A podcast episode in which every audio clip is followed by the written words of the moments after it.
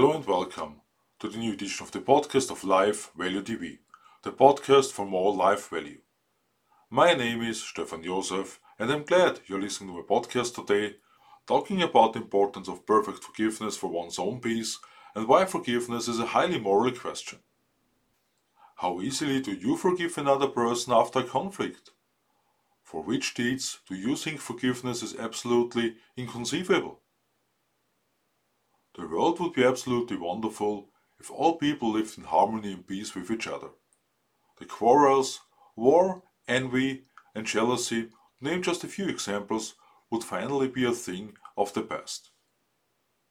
But reality presents itself to us in a different way every day. In many families, permanent quarrels dominate the day from morning to night. Children are denied the opportunity to learn friendly manners I find it particularly dramatic that the contentious environment is often associated with violent confrontations. Were you lucky enough to grow up in a family where you felt well protected?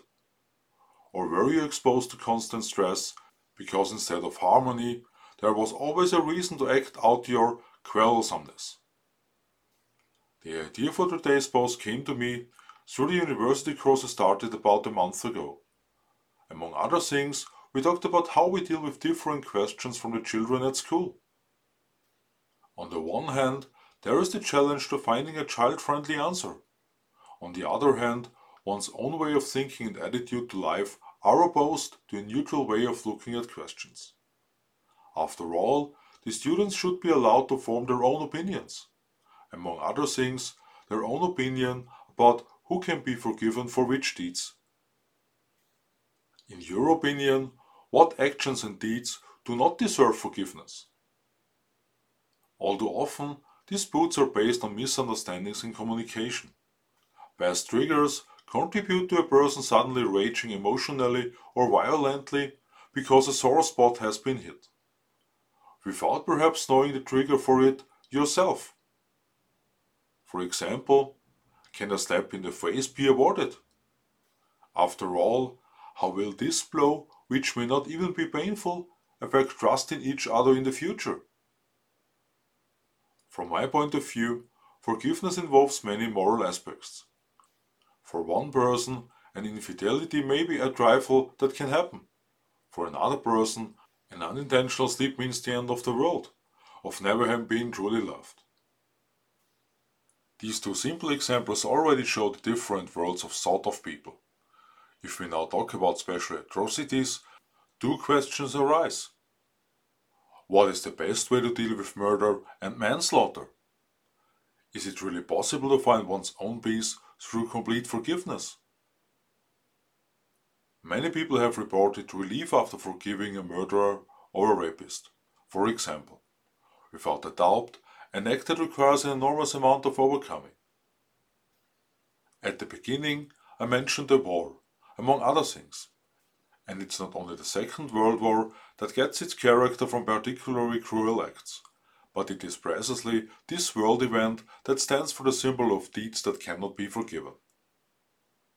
Now, for many of us, this war is already far in the past. Many of us may remember stories from our grandparents or great grandparents who even witnessed the events themselves. How bad does a person have to be to allow this Holocaust. About 15 years ago, I gave a room to a good friend of a customer in my apartment at that time. However, as I had to realize I was robbed by this man, at first I hadn't thought about not being able to trust him. Should I still hold a grudge against this man for stealing from me because he betrayed my trust? Or would it be better to forgive him and wish him good luck for the rest of his life? The fact is that we don't get any benefit from resenting other people. In my experience, theft seems to many people to be a lesser crime than murder. In doing so, I ask myself whether a perpetrator often doesn't perish anyway because of all the self reproach and his own blame.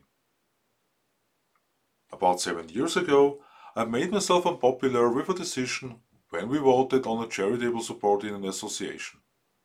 last November, I had the opportunity to apologize for that.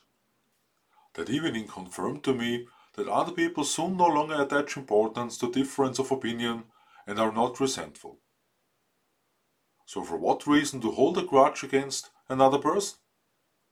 Shouldn't we start with ourselves first, literally putting our own house in order? On the one hand, I mean our own awareness of our personal actions. On the other hand, I'm talking about forgiving ourselves for everything with which we have hurt other people, for example, or where we have not committed ourselves 100%. The book, which I'm currently preparing a review, reminded me of the Hawaiian healing and forgiveness ritual Ho'oponopono.